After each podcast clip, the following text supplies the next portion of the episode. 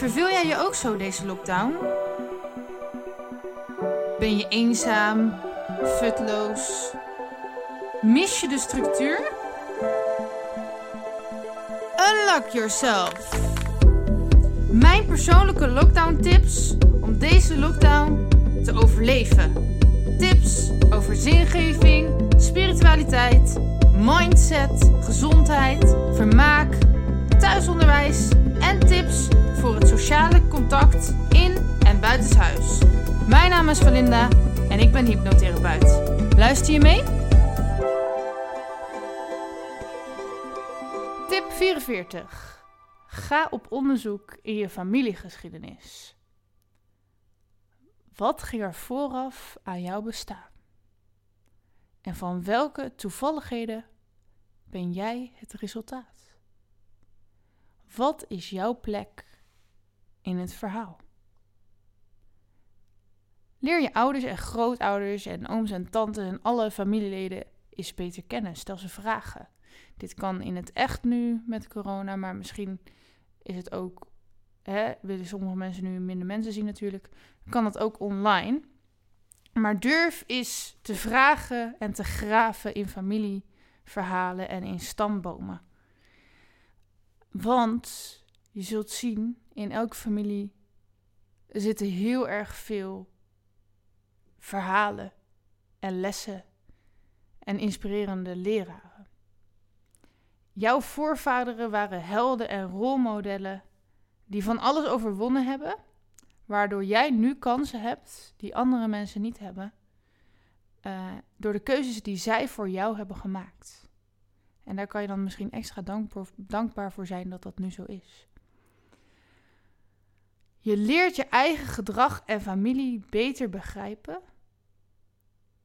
En als je vragen gaat stellen aan je familieleden, dan voelen zij zich ook echt gehoord en gezien. Dus je krijgt ook een sterkere band met je familie als je dit durft te gaan doen. Want je toont oprechte interesse in hun verhaal. Um, ik heb dit laatst ook gedaan. Nou, ik, maar ik, moet zeggen, ik vind het best lastig om. Ja. Maar mijn opa's en oma's zijn al overleden, dus ik heb dan alleen maar ouders. Um, ik vraag met kerst wel eens van, goh. Oh ja, daar kwam ik toen vorig jaar kerst achter.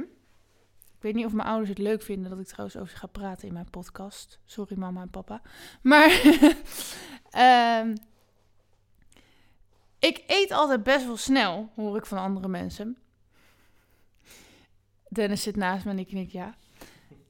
Um, maar ik vond zelf vroeger altijd dat ik niet zo snel at, want uh, ik was enigskind. En um, mijn ouders, die aten altijd nog veel sneller dan ik.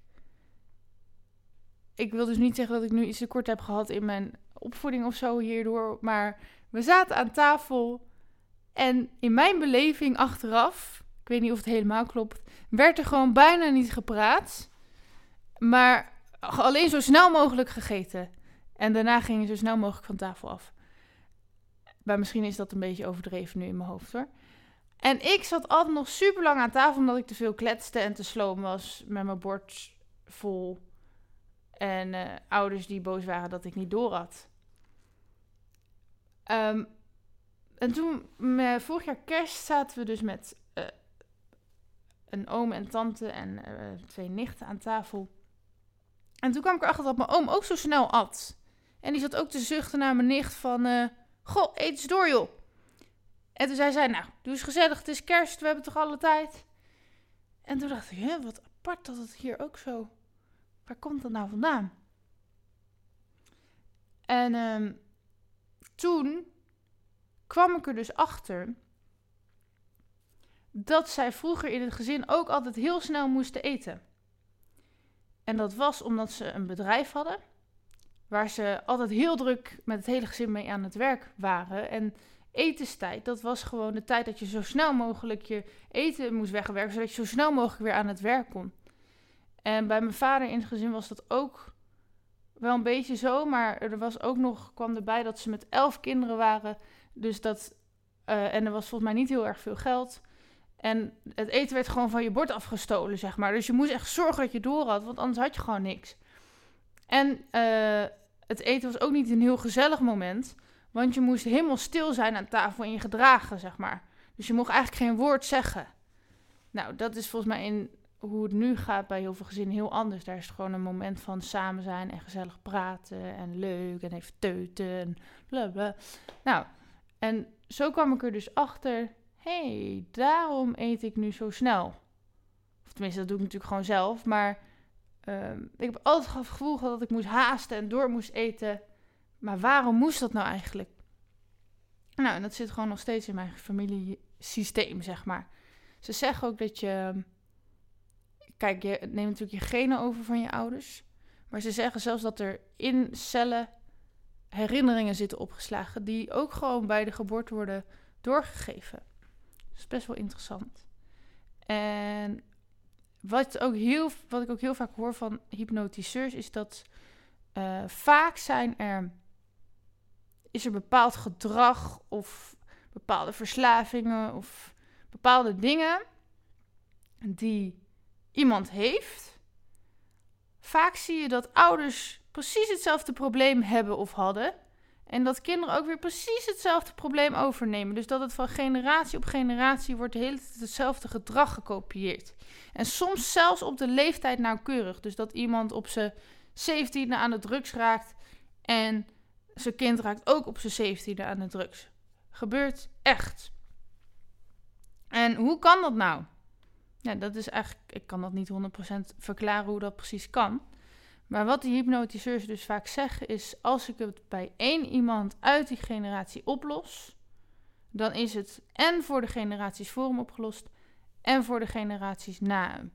Dus um, ja, heel vaak zijn ouders bijvoorbeeld boos van: oh, mijn kind gedraagt zich niet, het is echt een moeilijk opvoedbaar kind. En, um, en dat zal ook zo zijn. Maar vaak als je iets oplost in jezelf, zul je merken dat je kind zich ook heel anders gaat gedragen. Dus bijna alles in de buitenwereld kun je veranderen door iets in jezelf te gaan veranderen. En dat is wat er heel vaak gebeurt tijdens hypnotherapie. Als je daarvoor open staat tenminste. En dat ook wil. Dus uh, dat zou ik eventueel voor je kunnen betekenen. Meer weten? Ga naar walinda.nl of volg mij op Facebook!